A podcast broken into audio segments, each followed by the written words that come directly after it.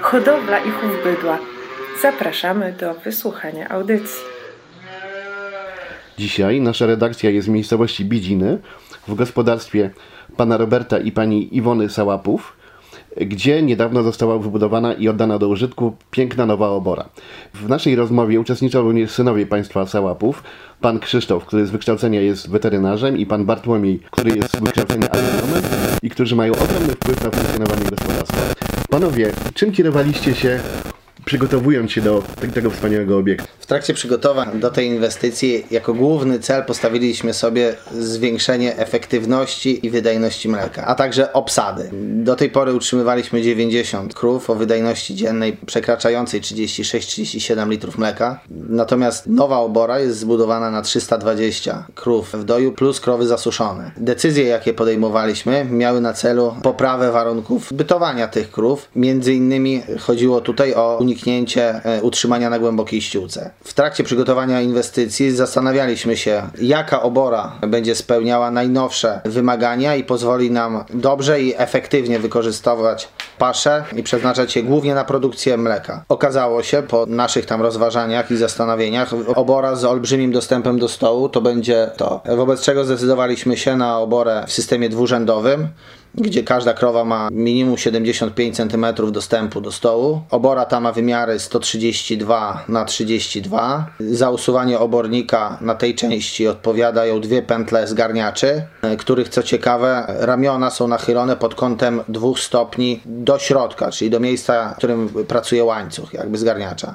To pochylenie jest myślę ewenementem w skali tutaj naszej, bo ja nigdy wcześniej nie spotkałem się z takim rozwiązaniem. Natomiast zdecydowaliśmy się na taką krzywą posadzkę ze względu na to, żeby jeszcze dodatkowo osuszyć obszar w okolicy końca legowisk, czyli miejsce, w którym zazwyczaj czasami leży ogon krowy I, i, chodziło nam tutaj o to, żeby krowa mocząc ten ogon w gnojówce no, przenosi te bakterie z, z tej posadzki na wymię i może to powodować m.in. środowiskowe zapalenia wymienia.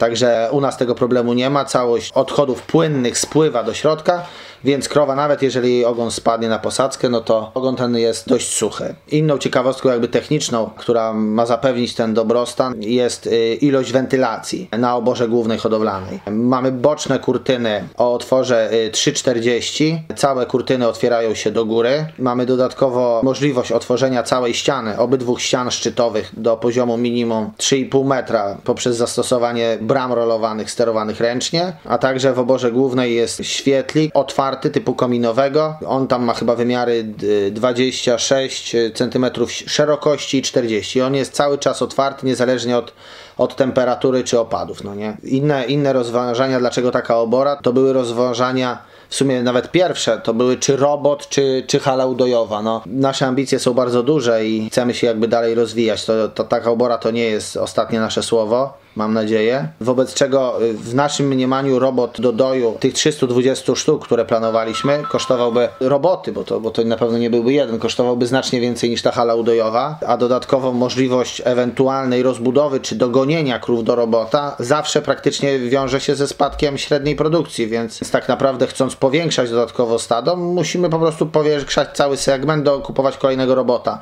Tutaj przy inwestycji w halę udojową taka, taka rzecz nie ma miejsca. Ta sama hala może doić 300, co i 600, co i dużo więcej krów. Jest kwestia tylko e, czasu doju i wyposażenia tej hali.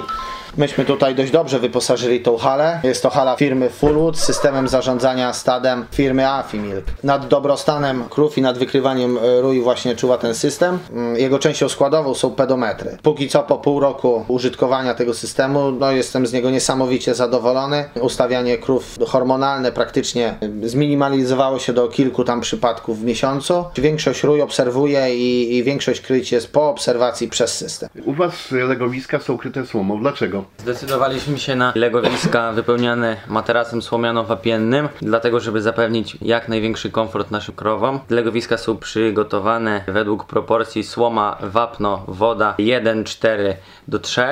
Najlepsza do legowisk okazała się słoma jęczmienna. Najchętniej nasze krowy na niej leżą, gdyż po prostu jest najbardziej miękka. Czego się spodziewacie po tej nowej oborze? Jakie są Wasze cele, że tak powiem? Cele są bardzo ambitne na tą chwilę. Takim celem najbliższym no to jest poradzenie sobie z potężnie i bardzo szybko rosnącymi ratami kredytu. Także tutaj e, to jest cel główny i nadrzędny, mm, czyli te koszty i ekonomia. Więc musimy jak najszybciej dojść do pełnego stada, za, praktycznie za wszelką cenę. Musimy zacząć doić te 320 krów, na, na ile mamy miejsc. Każde stanowisko w naszej oborze musi, musi się jak najszybciej zacząć doić. Na razie idzie nam to całkiem dobrze. No, dłuższe cele, jakieś długofalowe, no to jest po prostu no, ciągły rozwój i dalsze działania, jeśli chodzi o zakup gruntów czy modernizacja maszyn. To jak wygląda ta obora zobaczą Państwo już w najbliższym numerze hodowli i chowu bydła, a my bardzo dziękujemy Państwu za umożliwienie obejrzenia tego obiektu. Dziękuję. Dziękuję. Hodowla i chów bydła.